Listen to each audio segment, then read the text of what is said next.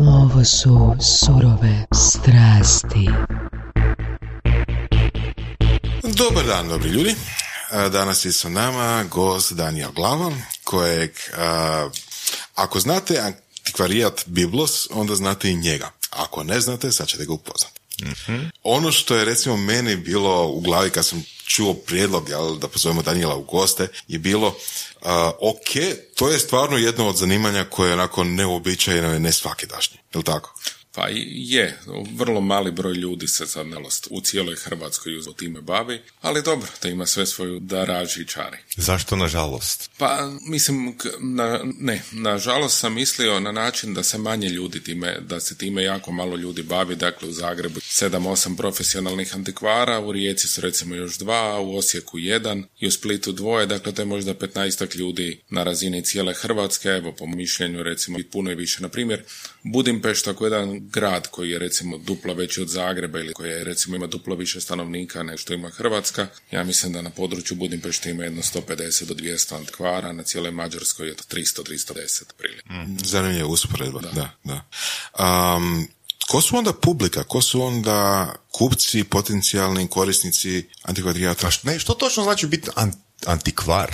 Je. E sad ovako, ajde isto, sad ću da. pokušat ću vam malo pomalo ovaj, eh, od, odgo- od, odgovoriti na sva pitanja.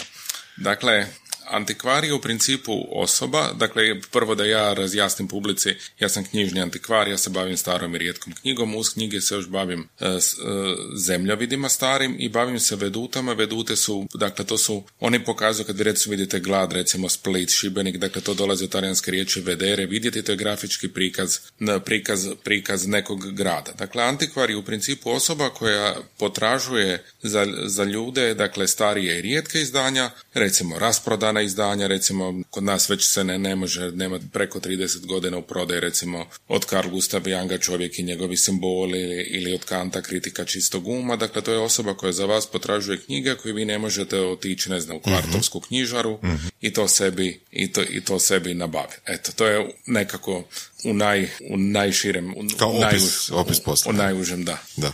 Um, to je stvarno nešto o čem, evo ja osobno nemam nek- nekog dodira ili ne, nemam nekakvu ideju, osim u filmovima tipa, i to možda najčešće horror filmovima, kad pričamo o starim, starim knjigama, jel? Um, kako si došao na tu ideju? Pa ima tu više stvari. Recimo, što se tiče filmova, svakom bih obavezno preporučio film koji je mene inspirirao, on je igrao u kinima, recimo, krajem 2000. godine. To je bilo sa Johnny Deppom Deveta vrata. E, da, To je, da, da, da, da, to je baš jedan film od Romana Polanskoga, ako se ne varam, i on je odličan i dakle, on me nekako ovako, ja sam od uvijek imao, ja sam od uvijek imao jednu veliku strast sa knjige, pokojni otac mi ima jednu veliku biblioteku od jedno od 5000 naslova, svaki tjedan donosio nekakve nove knjige iz područja umjetnosti i, kulture doma, pa bi to onda sa svojim prijateljima razglabao o tome i tako, to su te neke stvari, ali recimo ključni događaj je bio što se 2002. godine na Britancu pokrenuo, po, po- pokrenuo sajam antikviteta. To je jedan događaj koji mene baš onako pokrenuo i usmjerio u to, jer ja sam tada sa jednim svojim prijateljem ovaj, iznajmio stol na Britancu i mi smo zajedno krenuli taj posao. Tako da, ovaj, i onda jednostavno uopće ja sebe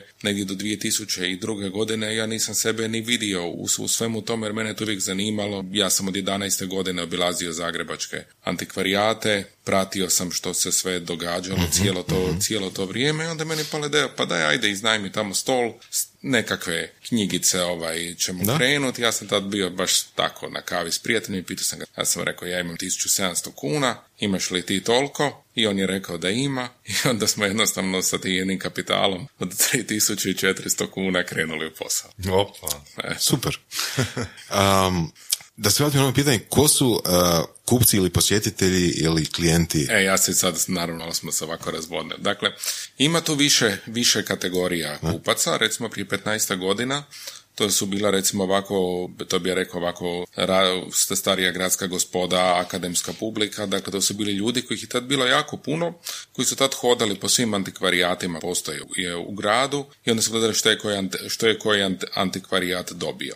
E sad takve publike je sve manje i manje jer sad jako je bitna je taj internet prodaja, svaki, svi zagrebački antikvarijati hrvatski imaju web shopove i onda ljudi jednostavno već u ono u zadnjih godinu dana preko 90% ljudi vam dolazi spremno jer jednostavno vide što ste vi noć prije stavili na internet, onda se pripreme i te knjige traže. E sad tu ima par ljudi koji su baš onako pravi, onako sakupljači koji traže vrlo rijetke stare knjige iz hrvatske kulture i povijesti, dakle nekakva rana izdanja hrvatske povijesti 16. 17. stoljeće ili recimo ne znam neka Gundulićeva izdanja i to i imamo naravno akademsku publiku koja traži izdanje iz povijesti, filozofije, povijesti umjetnosti, se sam malo prije nabrojao kojih je teško naći u antikvarijatu. Ono po čemu je recimo i moja specijalnost, ponajviše što sam ja najviše specijaliziran u zemlji za stare i rijetke knjige, dakle izdanja hrvatskih knjiga prije 1800. godine, ja se već jedno zadnjih 15 godina bavim repatriacijom, dakle povratkom u zemlju uh postojanja hrvatske knjižne i kartografske građe.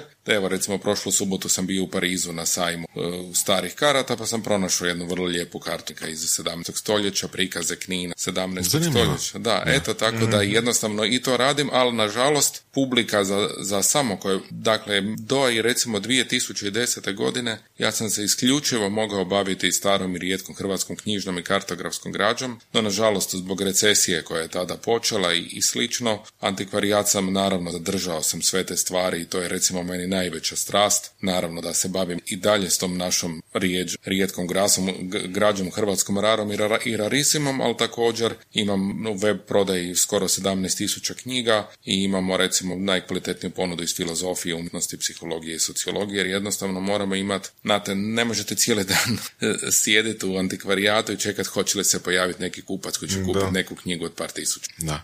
da. Taj postupak, recimo, kad si upisao ta odlazak na sajam u Parizu gdje si našao uh, kartu, jel to znači da antikvarijat onda kupi takvu stvar dovede ju kod nas i onda dalje traži kupca ili to ide po narudžbi tipa kupac je unaprijed pozna? E, pa to je, to bi bilo i najidealnije. uh Vrlo, mislim, ja naravno za određene kupce potražujem neke stvari, ali recimo ove sad materijale koje ove karte i vedute koje sam spomenuo, uh za njih nemam sad momentalno neke kupce, ali vjerujem recimo Dubrovačko područje je dosta ovako zanimljivo, tako da uvijek recimo sve te zemlje vide Dubrovnik koji sam imao prije 1700. godine, uvijek sam u nekakvom kraćem roku uspio prodati. Dakle, to je moja poduzetnička investicija gdje ja to kupim uh i gdje jednostavno sa svojom ponudom provociram dolazak kupca. A kad recimo dobiješ upit, nalog, ajmo da tako reći, želim ovih pet knjiga u sljedećih 30 dana. Jel ima takvih situacija? Pa ima, ima. Naravno tih naslova ima, toga ima i ja onda naravno odmah krećemo, krećemo ovaj e, potragu za Jel nam možeš to, taj proces objasniti, približiti? Pa mogu, naravno. Meni kad bilo koji kupac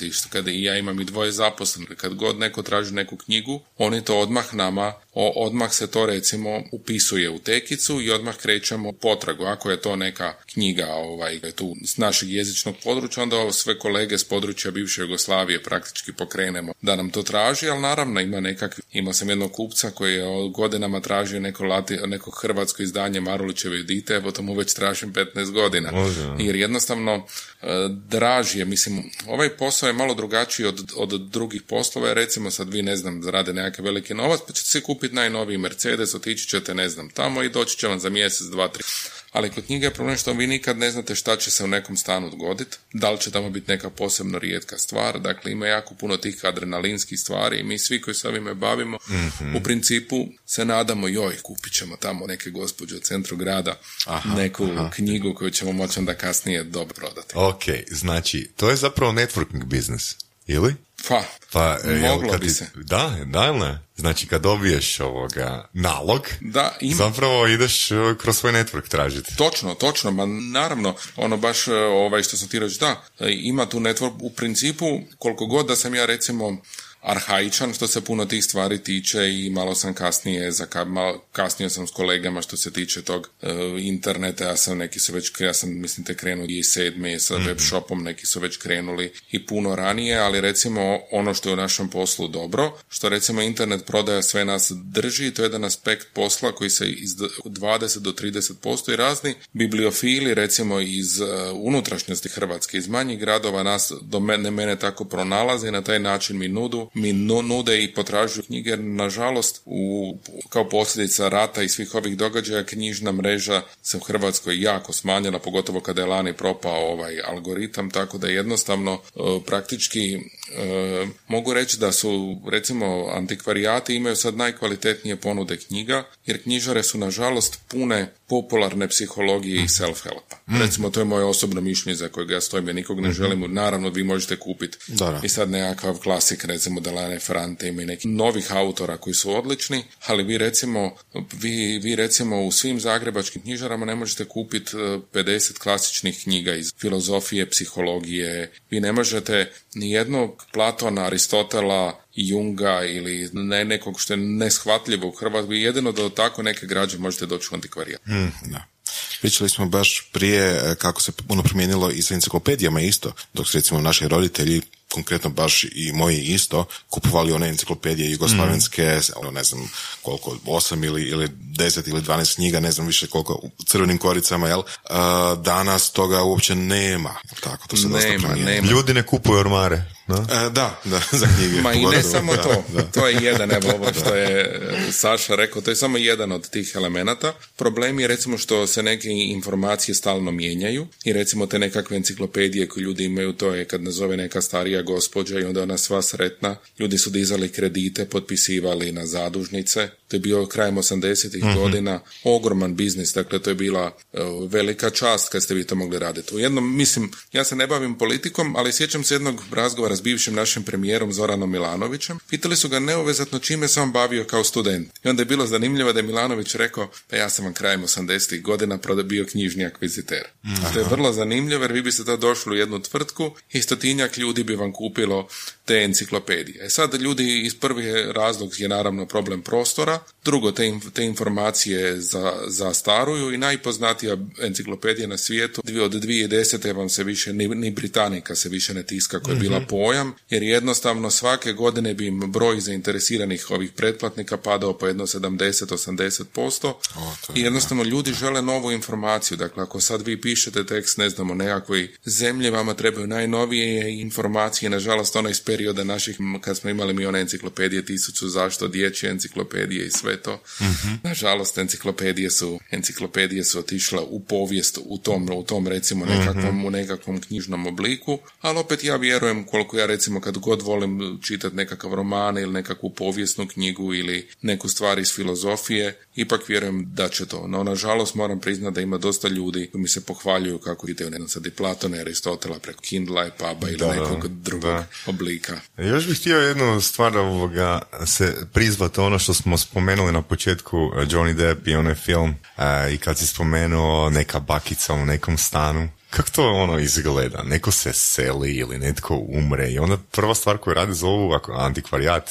ako Pa svakakvih, su neke starine. svakakvih tu priča ima. im- ima Možeš nam podijeliti Imam, par Naravno, pa svakakvih tu priča. Ima ljudi koji jednostavno ne mogu ni sačekati da sahrane pokojnika iz, iz, iz svog obitelji već zovu. Ali ono što je još tragičnije u Hrvatskoj, recimo biblioteka Dragutina Gorjanovića, Kramberger ili slično što se događalo kad su se u ratu i u poraču mijenjali sve to, ljudi su znali stvari koje su neprocijenjive. Ne mora on meni. Ja osobno volim knjigu ko knjigu. Naravno sad, ja bih bio sretan kad bi svi htjeli, ali naravno prodaju neki drugi mojim kolegama. Prodajte ono što opet bih svakom htio reći. Nazovite neki antikvarijat, ne morate moj. Nazovite bilo kojeg mog kolegu, samo da knjiga nekako može cirkulirati, a ne da se ona baci na, na, na, na ono na vlagu, da se uništi i slično. Dakle, najčešće u Zagrebu se često znalo događati u centru grada, kada onako iz povijesnih razloga vi imate vrlo malo obilježi komitet da su 70 godina tamo, onda vam ljudi pokažu nekakve enciklopedije Jugoslavije, komplete pet stoljeća hrvatske književnosti i misle joj, jer su oni skupo plaćali te knjige i misle kako su one vrlo dobre, nažalost su te knjige postale neprodajne,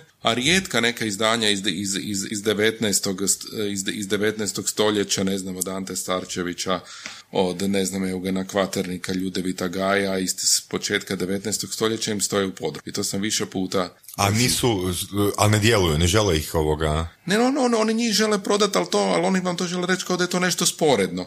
A ne prodajne knjige, njih onako stavljaju u Odnosno- prvi plan i misle joj, joj, joj, Da. to je, to je najbolje, jer i on, ne znam, tu enciklopediju tad platio kao recimo sada vi date Da, dve, tri tisuće kuna, a sad e, ja onda si ja na najpristojniji način moram reći, je, ona je vrlo vrijedna, ali znate, nije za mene, Da. imam ih puno, ili recimo kako je Zagreb bilo njemačko govorno područje, baš sam jučer imao situaciju, svaka stara zagrebačka kuća vam ima one njemačke Myers ili Brockhaus leksikon, ali one nažalost nisu nikakva rijetkost, jer njih je već početkom 20. stoljeća izašlo za njemačko područje preko jedno sto tisuća primjeraka. Zagreb ima dnevne novine na njemačkom do 41. godine i, i recimo sad mi smo svi, mi svi, svima nama engleski sad praktički lingva franka, ali u vremena naših djedova to su bili na ovom području je to bio njemački, onda francuski, a engleski se vrlo minorno koristi Da, da, da. do 45. godine. Odnosno, drugim riječima, uh, oni koji imaju knjige, a nisu stručni za to, ne znaju procijeniti vrijednost knjige. Naravno, vrlo često se događa da ljudi ne znaju procijeniti tu stvar da neke stvari koje uopće nisu zanimljive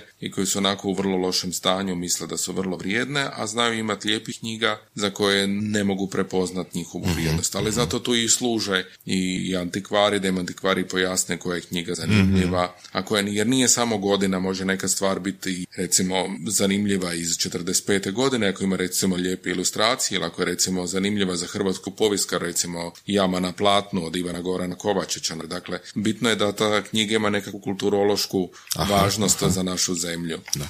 Ali to opet treba prepoznati, opet Naravno. treba, treba znati o tome. Naravno. Jel ima tu ono tipa ljutnje ili ono, ono negativnih nekih komentara kada im recimo procijeniš knjigu manje nego što su oni Pa, mislili? vrlo, ili te- vrlo, vrlo eventualno- često se dogodi, baš sam jučer imao s gospodinom koji ima stare njemačke knjige i koji je mislio da su one. Ja sam isto mislio kao i on, ja sam sjećam svojih početaka s četiri godine, ja sam lijepo otišao u Beč i da su mi svim antikvarijatem rekli, joj, pa mi svih tih knjiga imamo po deset puta, mi to ne kupujemo, pa vi ste, taj komplet ima šest knjiga, vi ste donijeli tri, ja ne znam, ono njemačke, ali bar ono znam brojeve, pa znam koliko treba imati. Da biste vi neku knjigu na njemačkom govornom području, ona mora biti kompletna, jednom sam imao sreće, našao sam neka kukova putovanja na, na njemačku prva izdanja, pa sam to lijepo prodao u Gracu, ali inače više puta sam m- morao te knjige prodati u početku na, na njihovom Flu Marktu, to je neka njihova verzija Britanca, pa sam otprilike zaradio za troškove i za McDonald's do Beča. Da, da, da, da. Ali dobro, mislim, u svakom poslu čovjek misli, dakle, svi mi imamo taj nekakav adrenalin, i naravno i uvijek i mi i kolege kad se pojavi neka dobra adresa, posao je specifičan, jer vi jednostavno na neku adresu trebate doći prvi i ona, ako jednostavno ne dođete, knjige kupi neki vaš kolega, onda možete plakati. baš o kao u filmu, ne? Da, baš baš kao u filmu, možete onda plakat koliko god hoćete, jer neki drugi kolega će onda, kako se mi kažemo, pobrat vrh. Jel ga i onda zoveš kolega nakon što ti je to Pa napravio? naravno,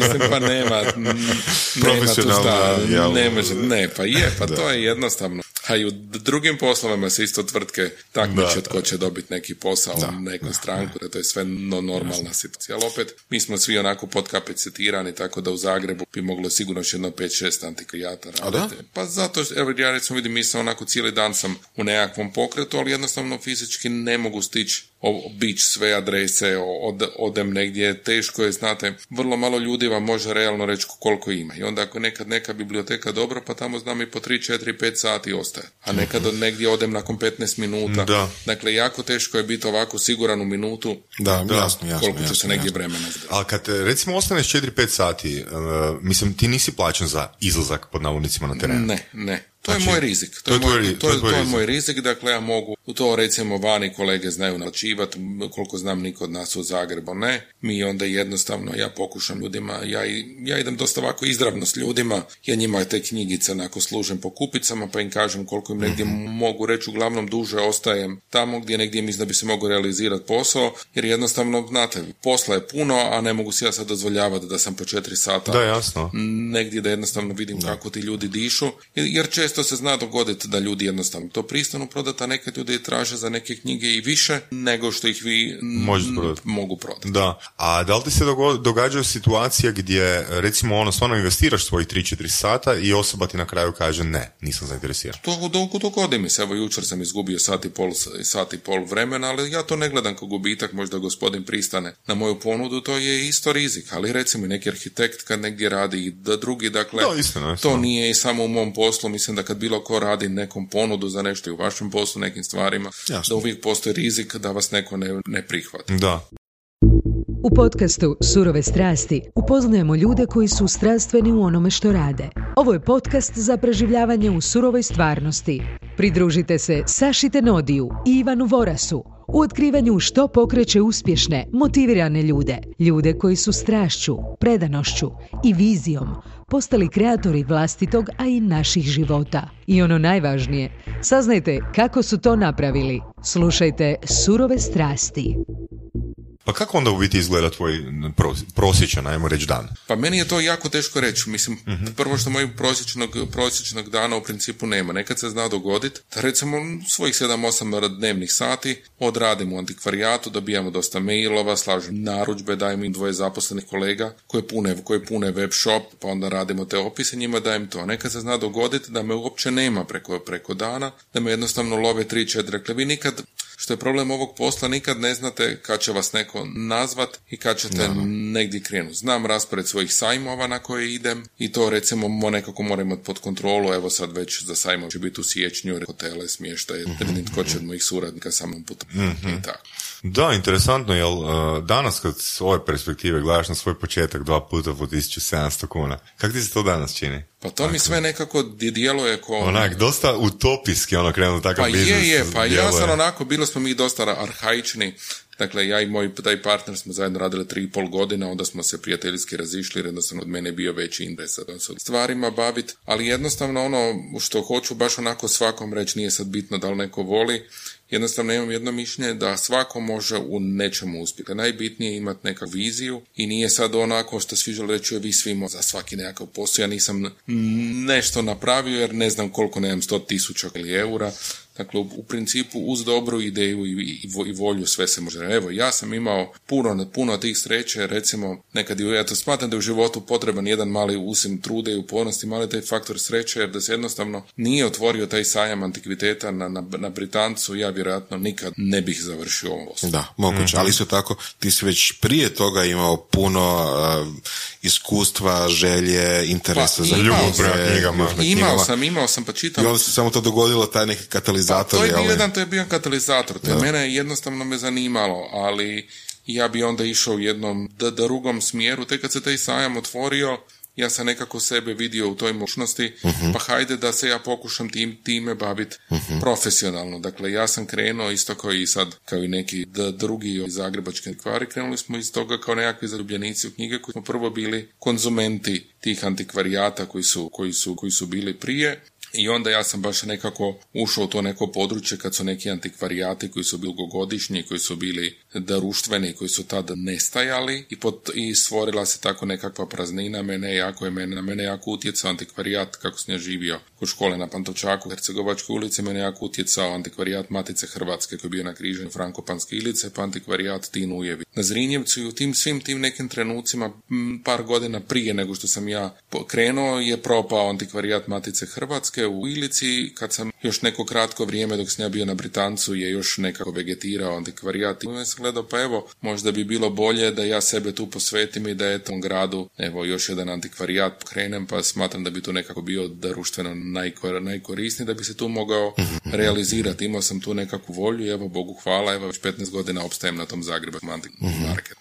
Kakav je to krug ljudi? Znači, a, s kojima se ti družiš, koji dolaze, koji su ti klijenti? Pa nažalost broj tih ljudi jednostavno nekako pada u ime, ali to je relativno mali krug ljudi, ali to je konzistentnih jedno 200-300 ljudi koji obilaze antikvarijate koji te prate, ali Bogu hvala zbog web shopa pojavljuju se i neki novi ljudi, u zadnje vrijeme se pojavilo i nešto mlađih ili negdje prosjek kupaca je nažalost negdje oko 25 godina, bilo draže Da onako da 25, pučki, da se onako pro, da kad bi malo veći broj studenata došlo, tu moram pohvaliti studente filozofije, evo baš jedan bio došao mladi stud- redovno, oni su, pa možda su studenti filozofije je nekako i, naj, i najvjerniji, viš, makar mene više zanima povijest više nego nekako studenti povijesti, bilo bi lijepo kad bi se ljudi nekako cijeli život, jer po mom mišljenju čitanje knjige je jako bitno za bilo kojeg čovjeka, jer jednostavno ona nekako, ra- čovjek recimo to recimo i razvija svoj, voko, svoj vokabular, svoj intelekt i jednostavno ljudi po mom mišljenju premalo čitaju, a previše gledaju televiziju. Kako je um, bilo napraviti prvu veliku prodaju? Pa to je... Što znači velika prodaja? Isto što znači velika prodaja? Pa sad, sad, naravno, to je, to je isto sve onako relativno, relativno reći sad, sad, ne bih recimo sad o iznosima, ali recimo Ne treba, bi, ne bi- treba. bio sam sretan kad sam recimo na Britancu, mislim za 2003. prodao jednom čovjeku onako na Njemačkom, onako bio sam za tat, za iznos koji je bio jako, onako, jako, ja, Mhm. jako sam bio sretan, a kasnije sam bio sretan kad sam ljudima uspio naći par starih i rijetkih hrvatskih knjiga. Mhm. Već, nakon- već kad sam otvorio, kad sam uspio pronaći te knjige, i zanima ko vesela. Koja je najskuplja knjiga koju si prodao? Pa evo onako kao što uh, najskuplja knjiga koju sam koju sam prodao, evo sad baš razmišljam šta bi evo, to je bilo uh, to je bila The Ruins of Diocletian's Palace in Split od Roberta Adama, dakle to je to je bio jedan prikaz uh, Robert Adam jedan arhitekt svjetske kategorije i on je napravio jednu knjigu posvetio Klecijanovoj palac u Splitu sa 63 sa teško mi je reći onako veliki, to su možda skoro onako format B1 g- grafika. Cool. Da, i to je baš bila jedna predivna grafička mapa i usp- i jedna od najboljih knjiga i također imao sam jednu vrlo rijetku knjigu iz 16. stoljeća bila pisana na hrvatskom čirilicom, dakle vrlo malo ljudi zna da je recimo na, da, da, smo, da je naša hrvatska tura tropismena, da mi imamo iz 16. stoljeća naravno knjiga na latinici, da imamo od Marka Marula 1502. godine, imamo glagoljaške knjige, danas baš e, u 19 sati hrvatske glagoljice malo uopće zna da je zadnja knjiga na glagoljici su se izdala, izdavali su se recimo 1864. godine. A da? Da, Tako da, kasno? tako kasno i naravno ono što u, u svemu ovome zab- zaboravljaju da postoji hrvatska čirilica. To je isto jedno, jedno slavensko pismo koje su Hrvati također godina su baštinili. Dio bašćanske ploče je pisan, povaljski statut misal Hrvoja Vukčića Hrvatinića i naravno sva hrvatska književnost u Bosni i Hercegovini s Matijom Divkovićem. Ona je pisana tim našim oblikom čirilice, drugačije od čirilice koju koriste Rusi, Srbi i slavenski narod. Jel to bila najrijeđa knjiga koju si imao ili... E, taj Robert Adam, e, njega sam čak mogu reći dva puta uspio nabiti. Mhm. On, on je rijedak, ali nije toliko, e, mis- on, je, on je skup zbog broja tih grafika koje su Mhm, 63, ali recimo tu jednu knjigu Šime Budinića koji je jedan zadarski svećenik koja je bila pisana hrvatskom čirilicom, nju sam samo recimo jedan životu imao, Mhm. jedan put prodao, recimo jedna od prvih boljih rijetkih knjiga ako sam imao još njenu sliku, to je bila doktorska dizertacija Jurija Draškovića iz 1615. godine, navodno je uz primjera koji sam ja nabavio samo još jedan postoji. To je Opa. recimo jedna vrlo rijetka onako stvar, ali opet i, i kod tih knjiga postoji ta recimo knjiga od Jurija Draškovića, to je recimo knjiga koja zanima vrlo mali broj ljudi, dok recimo Robert Adam je knjiga onako koja zanima puno širi krug ljudi, njega kupuju ljudi i u, i u Engleskoj i slično, jer on je njih- dakle vi imate više stvari po kojima se recimo, kad se određuje što je na primjer kroatika, to je više kategorija, dakle to je recimo da je taj recimo autor, recimo Hrvat, onda također u kroatiku recimo spadaju rijetke knjige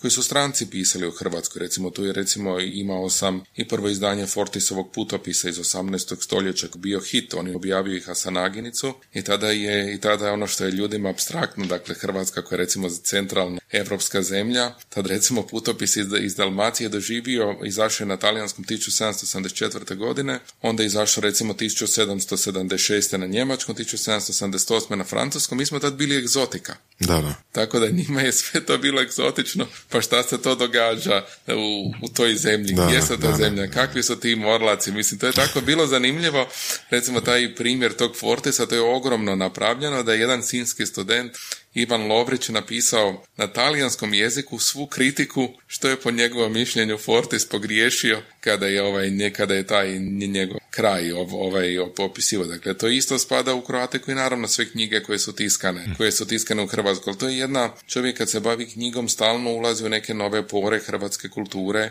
i to je recimo nevjerojatno zanimljivo jedan recimo veliki fenomen. Općenito, nažalost, o knjigama ljudi vrlo malo znaju. Recimo, vi iz 16. stoljeća imate, jako, imate recimo jednu zanimljivu anegdotu, bilo je jako puno hrvatskih protestantskih knjiga. A jel? Da, da. Da, I te recimo, knjige- nemam, nemam uopće dojma o da, tome. Da. recimo, hrvatski latinist koji vjerojatno ima najviše objavljenih knjiga, teze koje čak i jače pomaru, je bio Matija Vlačić, kojim se zove iz Istre, po kojem se zovu ti razni protestantski, pa on je čak recimo i oženio Martina Lutera. Ali osim njega bilo još i drugih, i drugih tih protestanata i te knjige su se bile uništavale. I sad neko je bio pronašao nekakav brod koji je išao prema Indiji i onda je Da. nekakvo posuđe ili slično bilo umatano u stranicama od hrvatskih protestantskih knjiga. Zanimljivo. Ima jedan ba- barun u, u Ungna gdje je imao, ovaj, imao je ovaj, u Njemačkoj tu tiskali se te knjige tiskale, nažalost neke knjige su vrlo rijetke. Hrvatskih, hrvatski protestantizam, recimo tamo mislim da su to i tiskari izlazile od ovog znamenitog slovenskog protestanta Primoža Trubara isto knjige.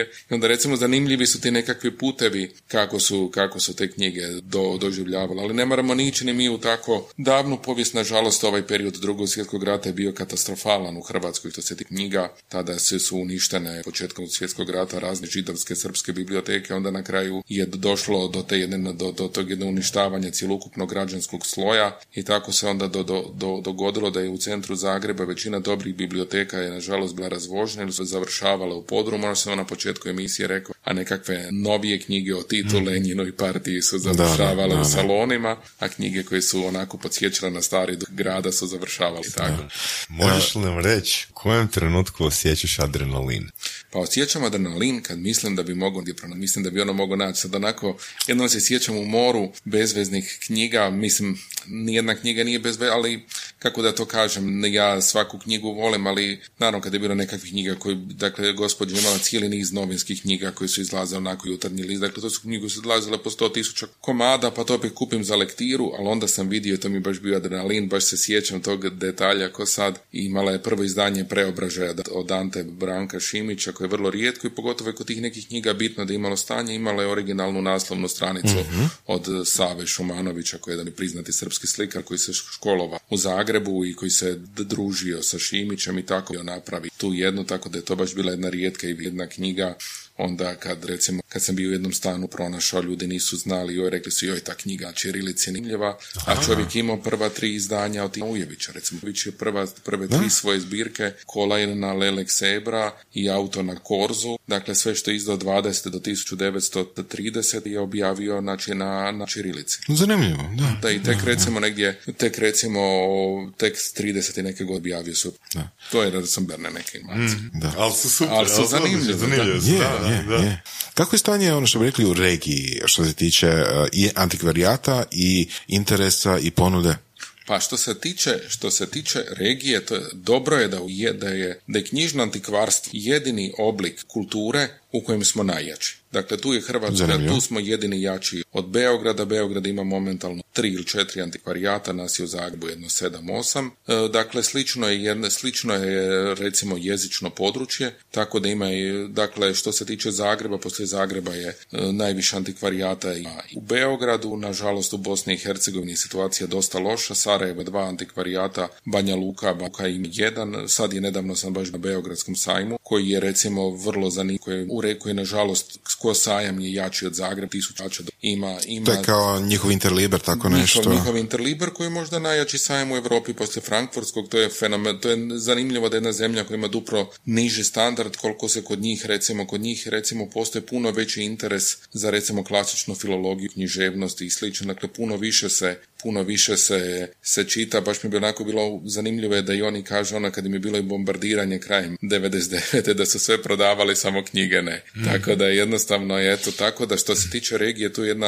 e, do, dosta se surađuje sa Srbijom i iz Bosnom i Hercegovinom jer recimo te neke stare knjige mhm. o Bosni i Hercegovini se u Hrvatskoj i u Srbiji. Slično, dakle tu zbog jezika i, zbog sličnih i zbog sličnih tema jer puno ljudi od mene naručuje Ujevića i Krležu, tu je recimo bez obzira E, tu je recimo fenomen Ive Andrića, čije recimo prva izdanja, sad se baš upravo je recimo sto godina recimo od kako je Andrić izdao svoju prvu zbirku Exponto, a nju, a nju izdao u, u Zagrebu. Dakle, Andrić je jedan fenomen koji recimo kupuje, koji kupuje cijela regija, tako da jednostavno nam se tu javljaju, a naravno najveći problem što se tiče regije je taj što su to sad različite države, pa su visoke cijene poštarine, pa ja nekako ljudima omogućavam ako se mogu 30 dana strpiti, čekati isporuku, jer neće vam neko iz Srbije kupiti knjigu od 50 kuna pa da plati 150 kuna da, poštarine, nego onda nekako moramo plivati i nuditi ljudima da u roku 30 dana dobiju te mm. Kad si spomenuo cijenu 30 kuna, um, naravno ima jeftinijih knjiga, ima skupljih knjiga, vidio sam na web shopu knjige od, ne znam, 11, 12, 13 tisuća kuna,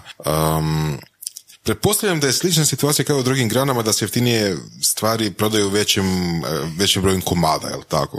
Vjerojatno i ovdje Ma tako. naravno, ma naravno i samo je tu jedna jako bitna stvar da kažu. Ljudi ono nekad misle ono ima jednu krivu predođu, joj neću ući u antikvarijat, antikvarijat je skup, potpuno kriva. Vi možete kod mene i kod, kod ih recimo imate jako lijepih izdanja već na Drini Čuprija od 30 kuna, možete kupiti od Stendala crveno i crno 30 kuna, naravno. Nažalost, e, koji mjesec to, kad prodam neku bolju knjigu, to mi je kao onako šlag na kraju, jer nažalost u zadnjih od 2010. je pad interesa i državnih ustanova i broj kolekcionara koji kupuju rijetke i stare knjige i to su vam najčešće incidentalne kupce. Evo, krajem za Božić mi je, baš sam dobio lijepu, kako bi to rekao, ako šali Božić od jednog našeg e, Hrvata koji je u Americi, koji si je kupio dvije lijepe karte za svoj dom u Ohio, ali jednostavno ja ne mogu, on nije kupac na kojeg ja mogu računat svaki mjesec. Ja sam stavio lijepo na svoj tu kartu, on je došao, kupio tu, vidio još jednu i rekao, oh, I will take it. But, ali ne mogu ja biti siguran da će,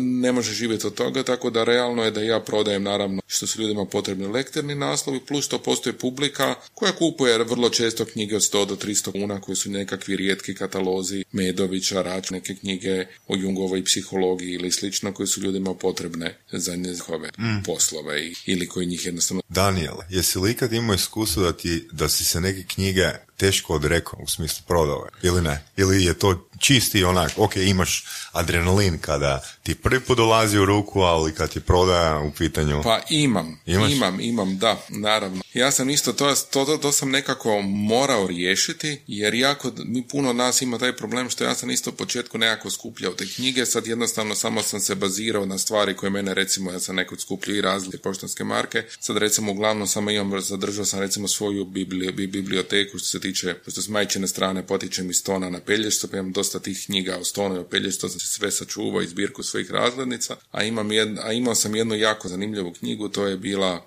to je, imao sam jedno prvo, iz, prvo izdanje e, knjige Ante Starčevića koje on poklonio je u Kvaterniku i to je baš bilo malo prije one Bune iz 1871. I to sam samo prodao je, i to je recimo knjiga koju sam se dugo mučio hoću li ili neću prodati, ali imam baš jednog dragog kupca koji skuplja to pravaštvo i onda sam njemu, pošto mi je to baš onako, sad mogu reći da mi je taj gospodin i prijatelj, tako da onda sam njemu mogao, jer, ali ono morao sam znat u čije će ruke ta knjiga otići.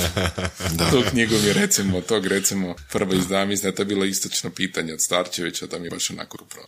Kad smo već kod, tak, e, kod takvih knjiga, odnosno takve teme, da budem specifičniji, da li ima tu nekih trendova tipa da se u neko vrijeme traže knjige koji su a, više, šta ja znam, politički na jednu stranu ili na drugu ili a, tog tipa? Pa ima, naravno, evo sad recimo u ranim 90. godinama kada je bilo taj proces stvaranja Hrvatske države javila se, e, dosta dobro su se prodavale neke knjige iz povijesti nezavisne države Hrvatske, dakle to, to, to je tad bio recimo trend, ali recimo sada je recimo trend da jako dobro prodajem i knjige koje se tiču socrealizma, recimo nakon 45. godina koje su, koje su izdrava, koje su recimo, imam sad sam baš na jednoj aukciji koja će na, na Interliberu će sad biti jedna aukcija i zbog velikog broja uopće nisam htio dati u ponudu, imao sam kad su bile one omladinske pruge nakon drugog svjetskog rata, pa to su radili, ne znam, Picelj, Kristalovi, dakle iz, ove, iz ovog perioda sad se pojavio veliki interes za hrvatskom modernu umjetnosti. Recimo za to sad postižu ogromne vrijednosti, to su radili članovi ovih umjetnih grupa Gorgona, Exat 51 ili recimo na katalozi novih tendencija, dakle za te neke stvari se sad pojavio vrlo veliki broj interesa, vrlo veliki interes se pojavio za nadrealizam s područja 30. godina, dakle pojavljuju se nekad nekakvi novi trendovi, sad ima cijeli niz koji sakupljaju prva izdanja, recimo od Krle Žujevića pa skup potpisane knjige. Dakle, u zadnjih jedno 5-6 godina i zahvaljujući nekim kolegama koji su isto pokrenuli u Zagrebu nekih specijaliziranih antikvarijata, tako da mogu reći da smo dosta, da već onako malo pomalo napred što se to tiče. Jer ja se uvijek radujem e, dobroj konkurenciji, jer ono što sam ja svakom rekao, nas je sad već, mislim da nas je sad već blizu desetak ozbiljnih, zato što jako je teško raditi nešto gdje vi rade, gdje, gdje ste vi jedini. Opet, Zašto? pa zato što jednostavno ja znam, na glupi primjer, hrpa, hrpa ono imućnih ljudi u ovom gradu želi kupiti dobar sat, pa se može kupiti na, ne znam, na stotinjak mjesta u, u gradu. Da vi negdje morate uopće doći u kontakt, da vidite da negdje ima knjiga, karte, ok, pa ja sam sad bio u antikvarijatu Biblos, ali dobro, tvrdim da je on, ono bio, pa dobro, onda kažu, nemamo, možda poču antikvarijat bibliofil, pa možete i tamo pogledat šta oni imaju. Dakle, bitno je opet da ljudi vide da to postoji od drugdje, opet pa će on će kupiti nešto u bibliofilu, nešto će kupiti u mene, pa će otići, ne znam, u neki treći antikvarijat i tako. Mhm. Da, stvaranje navike da ljudi idu više. Pa to je onako, to je onako bitno i ono što je recimo uvijek sad veseli, sad smo se baš vidjeli ovo dobro pred interlibersko vrijeme, dakle taj interliber je, Bogu hvala, možda i najbolji sajme lani je bilo fantastičnih 130 tisuća ljudi, nadam se lijepom vremenu i nadam se da će ljudi dolaziti, uh da će ljudi dolazi dalje, ali također je tu jako bitan i onaj odgoj koji nije također imao svoje dijete, ima evo tako koji sad ima za šest godina, pa ja bez obzira sam ja sačuvao svoje slikovnice kad sam bio mali, evo svakog bi recimo potaknuo da svoje dijete vodi svaki kvart u Zagrebu, kako je s ostatkom Hrvatske, ima jedan dan u tjednu kad se čitaju priče i to je recimo jako zgodno. Dakle, u organizaciji Gradske knjižnice Zagreb u svakom kvartu ima, da, da, da. Bome, nisam, nisam, nisam, Evo, dakle, to je jako bitno da, da možete sami onako utjecati jer jednostavno čitanje je jako, čitanje je jako bitno i bitno je da, da ljudi nekako čitaju i da ostanu u to nekakvom kontaktu sa knjigom. Da, da, znaš, ono, ja, ja sam inače onak dugo se borio a, s opće idejom korištenja interneta. Mislim da to nisam niti tebi Vorac rekao. Ja sam tek počeo internet koristiti negdje dvije i šeste ili i sedme, onak stvarno kasno. I ja sam baš bio fan ono odlaska u knjižnicu i to je za mene bio proces, znaš, pretraživanje ono knjiga, onih kartica svega i svačega i dugo mi trebalo da se zapravo toga e, odreknem. E, čak sam ono imao i e, članarinu u knjižnicu negdje do, dosta relativno kasno, do 2012. godine. Mm-hmm. Svaki mjesec sam produživao, svake godine sam produživao. Dana, onda su se pojavili neki drugi kriteriji, znaš, tipa 100 kuna knjiga na Kindlu. Ali razmišljaš ono, da, jeftinije mi je ono do, otići do knjižnice, imati članarinu u knjižnici. Ali ono, kad se pojavi neki drugi kriterij, znači uštede vremena, znaš, i toga da ti je to nešto odmah dostupno i nema onog procesa provjeravanja da li te knjige ona trenutno ima, da nije kod nekoga. Ono, to su bili kriteriji gdje sam ja zapravo mm, napravio ono korak nazad od uh, knjižnice. A? A? Pa dobro, to, to mnogi ljudi kažu, ali evo nazad, kao što je ova tvoja primjedba, ali u zadnjih dvije, tri godine iz razgovora s pripadnicima gradske knjižnice u Zagreb, uh ipak se taj broj nekako ljudi povećava. Super, super, to mi je drago. Koji dolazi, koji i opet biti, opet biti nekako se pa daj se vrati, pogledaj da, neku knjigu, jednostavno ono, pročitaj si neku stvar. Evo, ja sam se sad onako kako imam jedno dijete od šest i kako imam sad, ne znam, bebu od 10-11 mjeseci, ali evo, uspio sam se u zadnjih četiri, peti puno bolje se osjećam od kako sam se opet sam počeo bar onako čitati jedno dvije knjige mjesečno, puno sam sretniji, šta sam prije radio, gledao sam one na Fox Crime sam bi došao doma i gledao bi onako i uvijek bi zaspao gledajući na CSI Miami i tako neke serije koje su u principu više manje oni i, isprazne, ono pet serija, ne znam, čikaška policija, onda pariška, pa rimska, ali doslovno je to tako, jednostavno jedna za druga i onda misliš da nemaš vremena na tri sata piljiš da, da. neku onako... Ma zapravo komentar nije bio primjedba, nego je bilo više ono kao oduševljenje u smislu to da postoje ta, ta, taj, ajmo ga nazvat, event gdje se čitaju priče u knjižnicama. Ma to je super za djecu i super je što je to je odlično organizirano i prvih pola sata čitaju priču, onda nešto zajedno rade o kolažu, razgovaraju o, o tome, dakle jako je to bitno, ali je isto nažalost ja sam, mi onako smo relativno blizu vrtića, živ, živimo i blizu vrtića je ta knjižnica, dakle tu Gvalda Tadina, ona je baš predivna i ja sam rekao to imamo tu nekakvu Viber roditelja. O, pa to je moj na, kvart. Da, ali nažalost niko nije ovaj, osim ono, ono iz, iz grupe gdje ide moj stariji sin, niko mi baš onako žao što ljudi i vrijeme je baš recimo zgodno, to je recimo, recimo Gvaldata Dine srijedom u 17 sati, što većini ljudi Da, i nakon vrtića. I, nakon vrtića je baš onako zgodno ga odvesti Evo, ja sam ti na toj informaciji stvarno ekstra zahvalan. Pa ja se nadam da ćemo se onda vidjeti. Evo, stvarno onak, hvala ti puno. Da. Je. Da, da.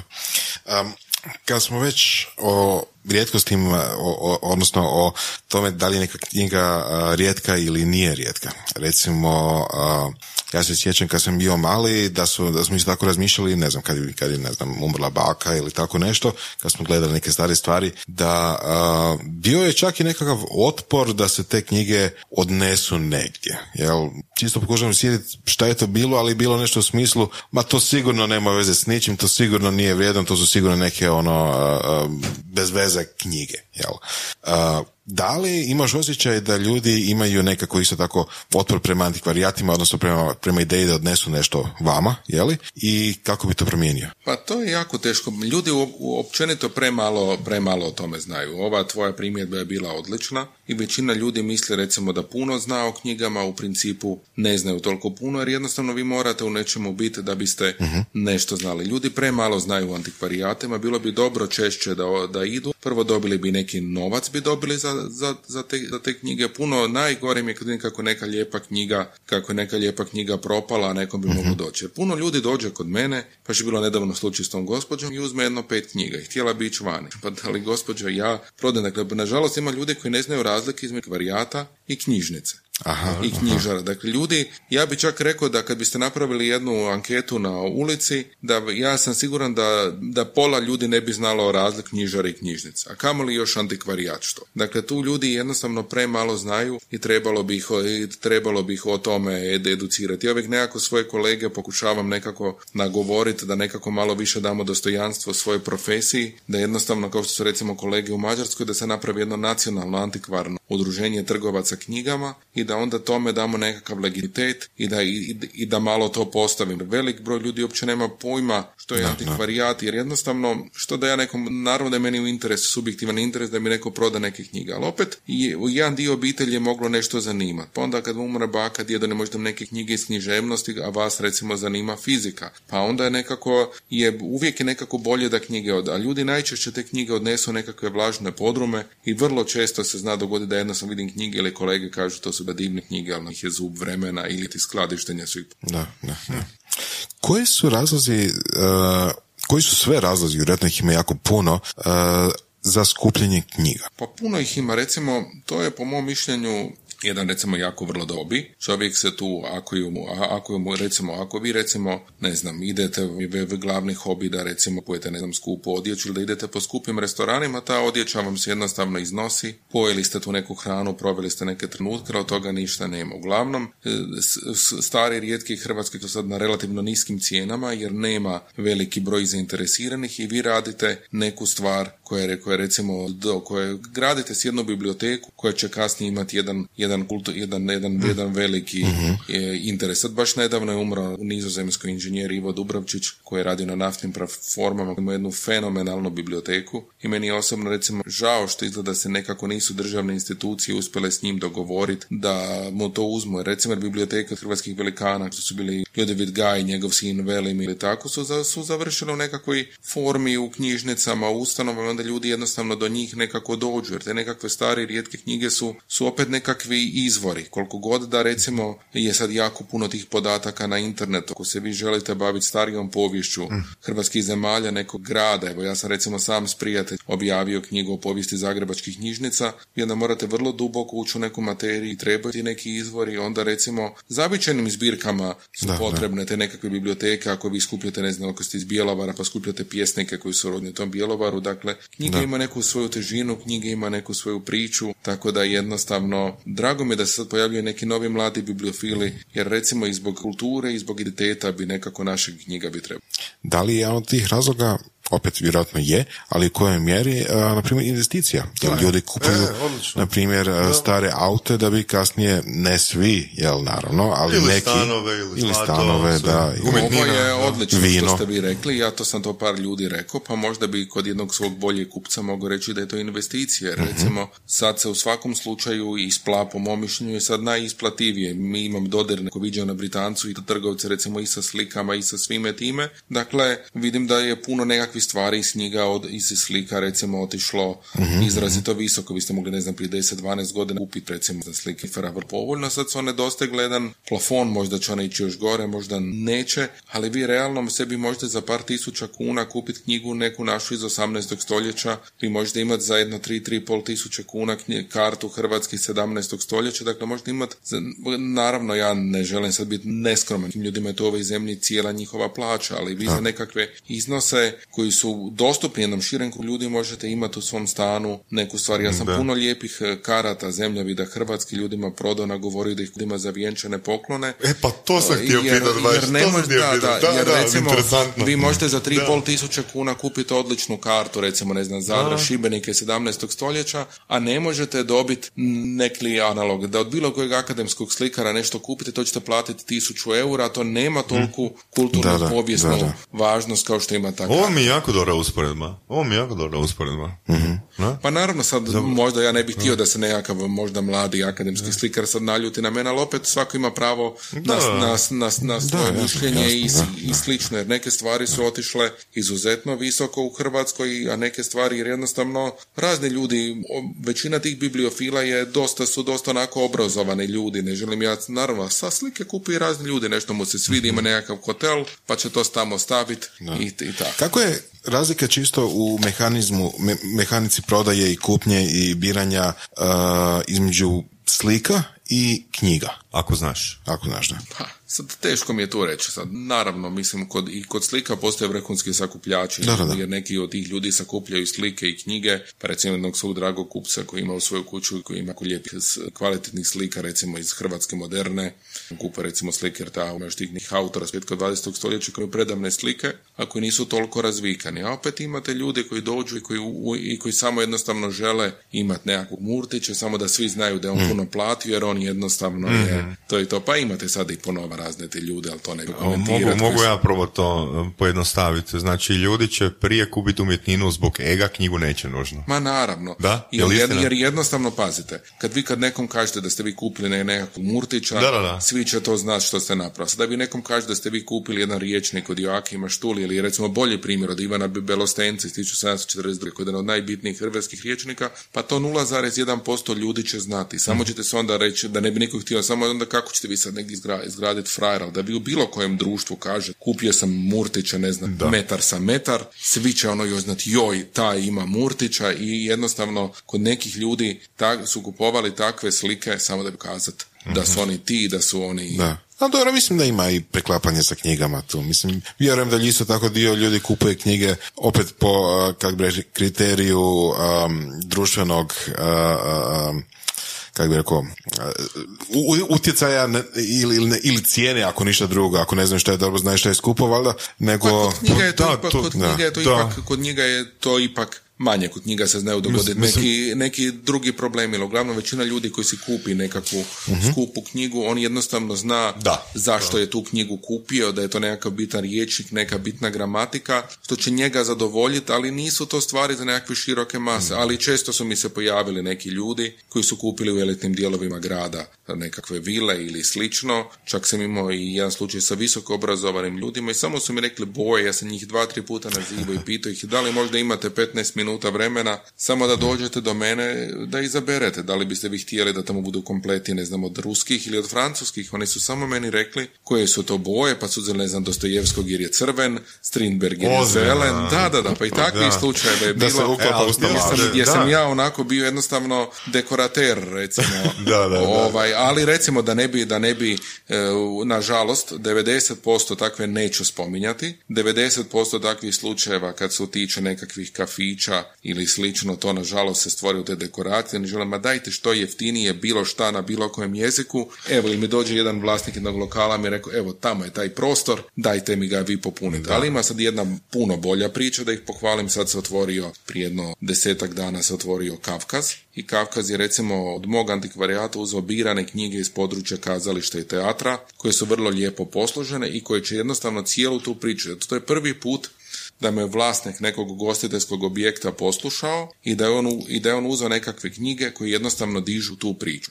Dakle, sad kad lijepo budete pili ono u Kavkazu, moći ćete lijepo vidjeti martirologiju od Tarkovskog, od Amika, dramski teatar i razne knjige koje se jednostavno uklapaju i koje davaju jedan ton tom prostoru. Da. A, samo da se nadovežem na ono što, ono što smo pričali prije. A, za, hoću reći za a, umjetninu neku, mislim da postoji skupina ljudi koji bi rekla, evo uzimam ovo jer je skupo.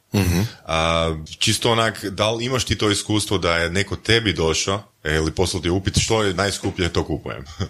pa takvih slučajeva ja nisam imao. Pa to Neki pitam, ljudi, to neki pitam. ljudi su me znali pitat. Meni je osobno nevjerojatno ovoga, Ne, kod da- da knjiga, neko kod, kod knjiga to, knjigu kod knjiga to ipak nema. Bilo je nekih ljudi koji su ovo- ove drugi priče koje sam rekao, koji su Mm. dekorirali, koji su znali kupiti za više tisuća kuna knjiga, ali njima je samo bilo bitno da je, da jednostavno neki su imali ogromne prostore, jednom sam cijelu jednu vilu punio, ali njima je samo bilo bitno da oni dobiju što više knjiga za što manje novac, dakle nije ih ni zanimalo ni na kojem jeziku su, ni na gdje, samo da bi to bilo što je meni s jedne strane isto onako bilo strašno, sad vi imate kuću, ono ja bi ja onako sebi gledam, kako bi bio sretan da imam toliko prostora sebi doma za knjige, pa ipak kad bi mogao, kad bi, bi si stavio neke stvari ili bi si bar onako došao izabrat, meni je nevjerojatno bilo, ljudi bar nisu imali onako vremena za jedan telefonski razgovor, bar da dođu 15 minuta pa da mi bar kažu čujte, Da, molim, to to, baš to, to, onako- to i to, složite mi Da, to, to i to. da. Onako brutalno, ono, hoćemo, ne znam, pet metara knjiga. Pa da, eto, to je baš u tom stilu, kao što ste rekli, to je baš prodaja na met. Da,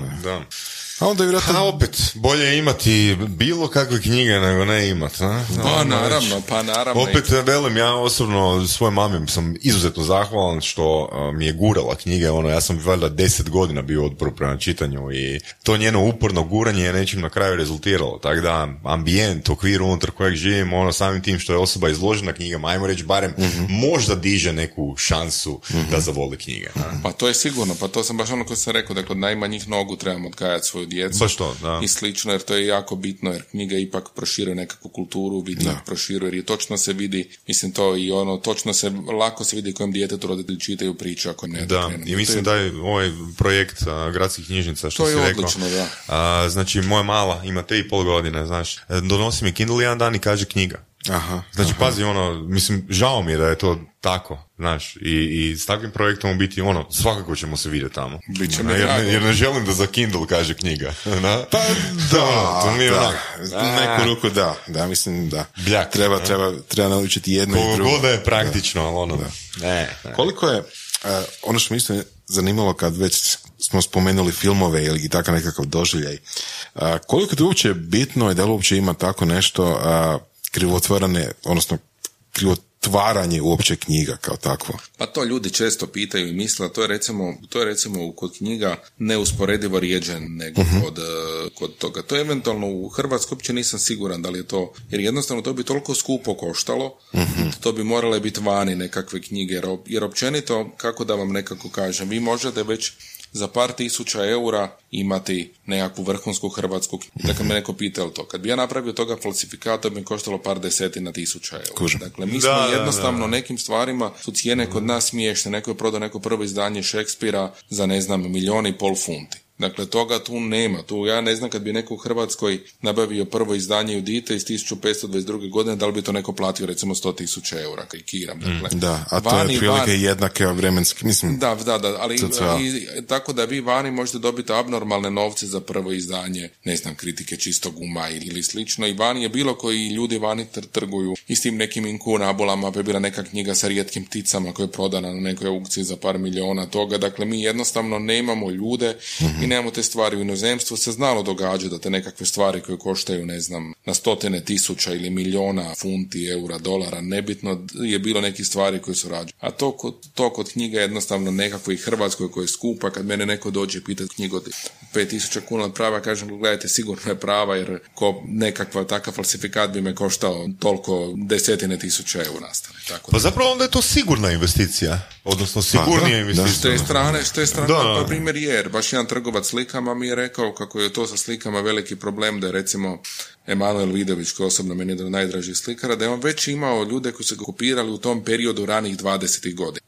I stalno ti neki ljudi imaju te neke probleme, da li su te neke stvari prave, da li su ti procjenitelji dobri i stalno znam iz ovih razgovora sa ovim procjeniteljima slika, da ako neka slika nije potpisana, da, da su tu jako, jako veliki problemi što je autentično, a što nije i da tu ide i da tu recimo i na hrvatskom marketu slika ima puno većih, ima veliki problema sa krivotvorenima i atribucijama pojedinih slika. Da, mene si baš ob- ono, obogatio s informacijama. Ono, stvarno. Još jedna stvar koja me zanima, da li kod knjiga, na primjer, ima nekakav prednost ili da li se uopće čuva a, povijest a, vlasništva te knjige. Znači, da li je neka knjiga vrijednija, da li smo takav slučaj, ako ju je, ako je prethodni ili, ili predprethodni vlasnik bio neka, neki poznati čovjek ili nešto? Pa naravno, to ima. Dakle, na knjige su nekad imale, to su knjigama zove ex libris, Okay. oznaka vlasništva. I čak neki moderni hrvatski bibliofili, to je nekakva mala markica, kao nekakav papirić koji se nalijepi na knjizi. I to je zanimljivo ako se zna da je neka knjiga, ne znam, pripadala Draškoviću ili slično. Ja sam, ja sam imao par, imam sad, mislim da sam nabavio dvije knjige koje su pripadale znam, na meni tom povjesničaru Baltazaru Adamu Krčuliću koji je bio Zagrebač kanonik, ne znam, veleučilište u Zaprešiću se zove po njemu. Dakle, uvijek je zanimljivo da recimo neka knjiga, evo ja sam imao prvo izdanje Ex, Exponta, evo to sam isto prodao jednom dragom kupcu, drago mi je da je kod njega to isto knjige koje sam se teško odrekao, što je recimo, što je recimo Ivo Andrić poklonio Antonu Branku Šimiću. Dakle, to podiže vrijednost knjige, ako tako u, u, u šali, to dobro, to nisu psi, ali isto je nekako dobro da kažem, bude krivi termin da knjiga ima nekakav pedigre. Dakle, to se jednostavno gleda ako je ona pripadala nekom hrvatskom velikašu i kad se zna kakav je taj bio historijat i put te knjige, dakle to je puno zanimljivije kad se zna da je knjiga bila iz nečije osobne, neke znamenite i važne osobe. Mislim. Samo mala digresija, primijetio sam obrazac dragi kupac. Jel postoji neki kupac koji tebi nije drag? A evo, nama pitanje rado ne bi. Da. A čujte, svi imamo naravno m- m- i, i draže i manje drage, ali evo. Znači, oni koji kupuju na metar, a, vjerojatno nisu jako dragi. A ne, mi sad ne rekao da će on Možda. slušati ovu emisiju. Tako da, gledajte, ali mislim svako i da pitate nekog ugostitelja, sigurno su mu neki kupci draži. to Dakle, ja normalno. nastojim imati profesionalan odnos prema svim kupcima, ali evo, vi, vi vjerojatno su vama neke vaše stranke više simpatične, neke manje, to je sve relativno, ali eto, nomen sunt odioza, ne bi sad ulazio u, u detalje. Da. Koja je budućnost uh, antikvarijata? Iako, recimo, čisto kad izgovaram tu rečenicu ima nekako čudno, jer imamo isto vremeno u istoj rečenici, ali budućnost i antiku. Ma da, to je kao nekakav onako oksimoron, malo onako zvuči. Ali, ovaj, pa gledajte, sad, e, budućnost, e, ob- sigurno ćemo opstati, budućnost je svjetla, niko se sad od nas neće na, na knjigama postati multimilioner, ni, ni, ni, ni tajkun. Vani, nažalost, je pad, vani se smanjuju. Recimo, u Italiji je puno manje antikvarnih sajmova koje posjećujem nego prije, jer negdje, gdje je negdje bila velika zasićenost, tu, nažalost, je, će puno antikvarijata tu opstati, ali nas u Zagrebu i u Hrvatskoj nema puno, tako da sam ja siguran da, da, da u Hrvatskoj može padati asisti. Um, mislim da isto je jedna tema koju možemo puno pričati. Pošto se tako dugo baviš knjigama i pošto već prije toga imaš povijest uh, m, voljenja knjige, koje su tvoje omiljene knjige? Uf, to je sad isto jedno, to je sad isto jedno onako teško pitanje. Mene, mene osobno recimo od, jako volim recimo čitati Ivo Andrića. Najdraža mi je recimo njegova knjiga ovaj, na Drini Čupri, ali recimo oduševila me i, gospođice, isto smo kod ženine rodbine u gosti u Barcelonu, ja sam zaboravio ponijeti svoje knjige i sad, ne znam, španjolski. I imala je baš eh, ono gospođicu od Andrića i svidjelo mi se, dakle, u svakom slučaju recimo od domaćih, recimo, uvijek bih recimo i Ivo Andrić mi je jedan od dražih, volim, volim naravno Hermana, Hermana Hesse, a također mene onako zanima ovaj klasična historiografija, dakle, a za one koje zanima povijest uvijek preporučujem recimo Njeveko Bosno od Klajić od Foretića, povijest, povijest, povijest Dubrovnika, naravno možda mi najdraža povijesna knjiga od Gofa, civilizacija srednjeg zapada i tako. Da li imaš nekakve preferencije o tome kakve su knjige? Znači tipa neka vrsta tiska, neka vrsta uveza?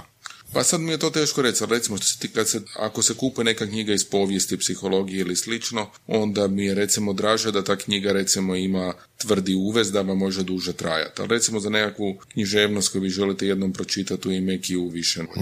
Čisto vezano na to, jesi ti kad čitao knjige uh, u E formatu? Nikad. A? Nikad, nikad nisam. Kakav ti je stav oko toga? Hoćeš? Jel razmišljaš o tome? Ne, ne, o tome ne razmišljam, ali nikoga i, i ne osuđujem. Da, da, da, jasno, ja jasno, recimo jasno. nemam tome, ali recimo ono što sam, ali recimo prije sam kupovao do prije jedno 10-15 godina sam kupovao dnevne novine. Mhm. Njih više ne kupujem, njih recimo pregledavam preko, preko, preko svog mobitela. Dakle, nikad nisam čitao knjigu u EU formatu. Možda kad bi me, nije da, da imam onako kategoriju, kad bi mi hitno trebala neka knjiga, onda bi, a da je ne mogu nabaviti, neka informacija, mislim ja pretražujem Britaniku, pretražujem razne enciklopedije koje su na internetu, kad recimo tražim podatke, kad ja atribuiram, opisujem knjige, onda koristim razne i na stranim jezicima nekakve biblioteke, često nekakvu literaturu na talijanskom jeziku koristim koju oni, koju oni stave na internet, nikad nisam čitao knjigu u e-formatu, ali ne bi ono rekao never, never say never. Ako bi me neka knjiga, ako ne bi do nje mogao doći u normalnom obliku, onda bi je čitao na tom. Ali meni on užitak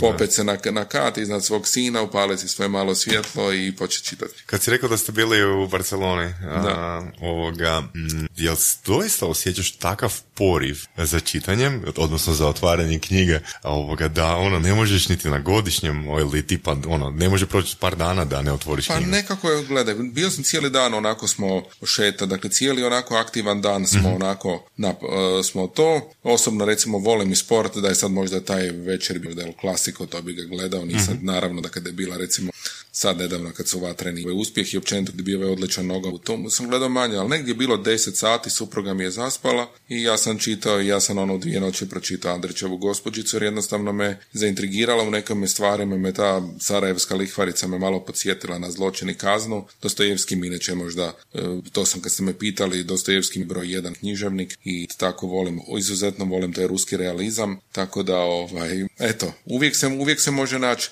neko vrijeme. Naravno da nisam ono što ćete reći, nisam takav frik da sad ono aktivno vrijeme kada je trebalo, ne znam, ići na ramblu ili na onaj funikular po ovim iz... Dakle, uvijek kad odem negdje ili to, onda iskoristim vrijeme da vidim znamenitosti, mm-hmm. a na, kad padne mrak, onda nešto mogu.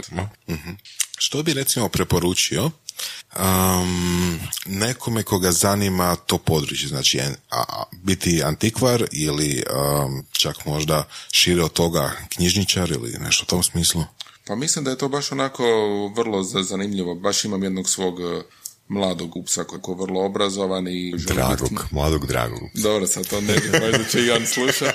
Jan mi je sad rekao da želi biti knjižničar u Njemačkoj. Bilo bi mi drago da ljudi žele biti knjižničari, da žele biti antikvari, mogu se uvijek javiti za praksu meni ili kolegi, pa malo vidjeti malo vidjet kako, bi, kako bi to izgledalo. A knjižničara nam recimo fali kvalitet, jer knjižnica može biti jedan prostor gdje se mogu organizirati razne promocije, dakle knjižnice nekako trebaju biti povezane s ljudima, dakle u, i ima knjižničara koji su divni, koji pohvalite nekih koji nisu, koji jednostavno čekaju što u mnogim ustanovama u kulturi često se zna dogoditi da ja nekoj knjižnici pošaljem knjigu, e, pone nekakvu građu za upit. Ja naravno razumijem, jasno mi je u kakvoj situaciji naša zemlja, da neki možda nemaju novaca samo da bi kupovali ove esencijalne stvari. Ali nevjerojatno da vi ne možete dobiti u pola godine ono odgovor, poštovani, mene ta knjiga jednostavno ne zanima. Što jednostavno imate nekih ljudi koji jednostavno ono, koji provedu dve trećine svog radnog vremena na kavi, jednostavno samo gledaju kad rade. Ja se svakoj sekundi svog mm. posla radujem i uvijek nastoje da to vrijeme nekako što korisnije iskoristim. Mm, da.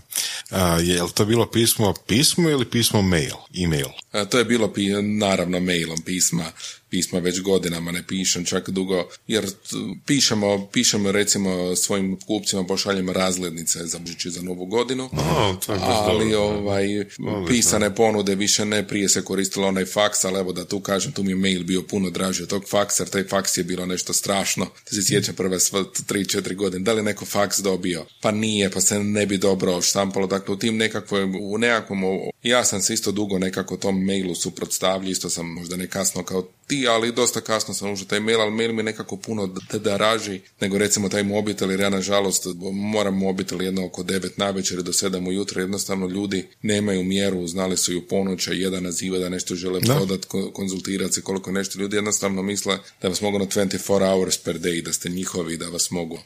Jel ima iskustvo ono tipa s narkomanima da su prije zvali knjigu, ovisnici, treba mi za nešto, pa mi treba hitno. Pa mislim, A je bilo takvih situacija, ili nije? Bila je jedna vrlo ružna situacija, okay. bio, bio jedan sad mlađi dečko koji sam hit bilo neke stvari potrebno, pa me onda nazvao neki njegov prijatelj, problem i baš mi ga je bio žao. U principu od osoba koje su mlađe od 18 godina, kad vidim onda mm izbjegavam to, ali bilo neki ljudi koji jednostavno ako sam ne mogu. Imao sam u početku sam se trčao za svakim, pa sam se morao, pa sam se s nekim čovjekom bio našao 10 sati u park, negdje mm. na Borovju, pa pa sam brzo otišao u autor, jednostavno mi je bilo strah da mi se sve tamo tako. Ajde, bol mi je interesantan set iskustva, a? Da. A čujte, bilo gdje gdje idete s novcem, svako opet zna da vi dođete, ipak sad nekako nastojim, nastojim to pratiti. Jedan kolega mi da ga puno ljudi u sobi, pa je onda što znate, svako zna da ćete vi doći s par stotine, ako vam neko kaže no knjiga, da će do tisuću Da. svakakvih ljudi. Da. Ja, Bogu hvala, nisam imao neka šta. Ok. Um, evo recimo, to je jedno zanimanje koje je dosta rijetko. Jel? E, mislim da to je možda najrijeđe u, koji smo do sad imali među gostima uopće, jel ipak biti jedan od osam Ili deset, sad nema, desetak- 15, da, desetak recimo antikvarijata, antikvara u, u Zagrebu je ono dosta uh, E, Sad ja to govorim knjižni antikvar, oprostite te prekidam. Knjižni, Post- Postoji knjižni, antikvarijati koji se bave i drugim stvarima, pa onda kolege kažu kako njih više. Dakle, ja cijelo ovo vrijeme, samo da ne bi bilo Mhm. zabuna s vašim gostima, govorim samo o svojim kolegama koji se bave s knjigama. Ima, Jasno, ima i kolega koji bave s drugim stvarima, ali od njih ne bih komentirao, niti nemam informacije o kojem se tu Mhm. broju ljudi radi. Da.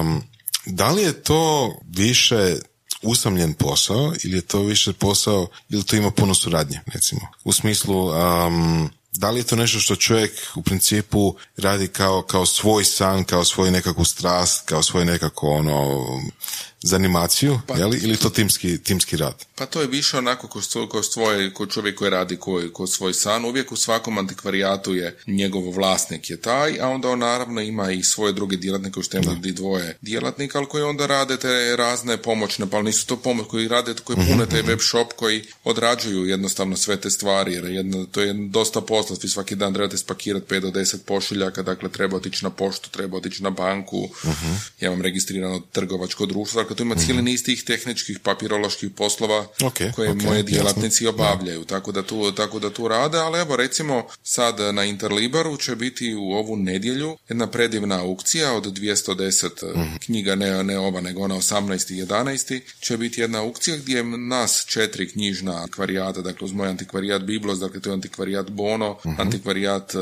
Vremeplovi, antikvarijat Mali nebodar iz Rijeke, mi zajedno radimo aukciju starih i rijetkih knjiga na Inter. Tako da evo, u nekim stvarima mi zajedno surađujemo. Dakle, ovaj zametak naše suradnje za Interliber možda će biti zametak jednoj budućoj udruzi hrvatskih, uh, hrvatskih. E, To je super. Recimo, aukcije nisam znao da uopće se događaju tog tipa. Ali, E, imate, e, dakle, postoje dva tipa, postoji jedna aukcijska kuća Barac Pervan koja deset godina već održava aukcije u Vlaškoj. Oni osim, osim, osim što se bave, osim što se bave knjigama, njima su prima aukcije Novčića i, i fila, fila, filatelije i izmatike. Imate aukcijsku kuću Kontura koja je specijalizirana za slike koje postoje jedno desetak godina i imate sad ovo Interliber, dakle su u principu momentalno radi o tri aukcije koje postoje u ovoj zemlji. Cool. Bome informativno, ono, stvarno informativno. Da. Wow. Evo da pitam za kraj, a, da li je ikad bio plan B? Znači, da se ne baviš a, knjižnim antikvarijatom, a, da ne radiš to što radiš sada, što je drugo po redu s čime bi se bavio? Pa ovo ja nikad, ja ono kako sam ovo počeo radit, ja jednostavno ovaj, sam nekako znao da moram u tome uspjeti, jedino se, jedino se vidim u ovom. Evo, ovo je stvarno jedno teško pitanje što se mi postavi, uopće ne vidim se u nijednom drugom poslu izvan, izvan, izvan antikvarstva i knjižarstva. Teško mi reći, mislim, imam dvoje djece, dakle, ne daj Bože, kad bi, kad bi ljudi prestali čitat, prinuđen bi bio da se bavim s nečim drugim, ali Ali ne bi to možda bila tako strast, a? ne bi sigurno bila. Dakle, sumnjam da čovjek može dva, da, da čovjek može imati tako neke dvije strasti da bi neki drugi posao mogao raditi. Pretpostavljam. Mislim sad hipotetski govore, sigurno bi neki bi posao radio, ali sumnjam da bi imao i približno toliko strasti i interes tako za ovo. Meni se na neki način ostvario dječački san, dakle ja sam tu sretan. Ja općenito svakome nekako kažem, svakom čovjeku s kojim razgovaram, da jednostavno svako treba u nas nekako pokušati tu neku svoju viziju u sebi napraviti i pokušati je realizirati. Ako je moguće, naravno. Apsolutno. Baš si to lijepo zaokružio.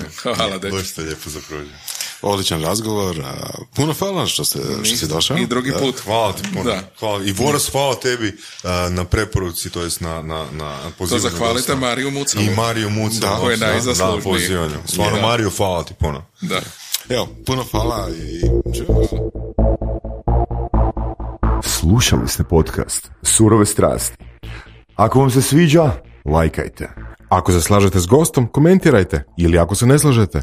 Ako imate pitanja za ovog ili druge goste, pišite nam u komentarima. Šarite nas prijateljima sa sličnim interesima i čujemo se u sljedećoj epizodi.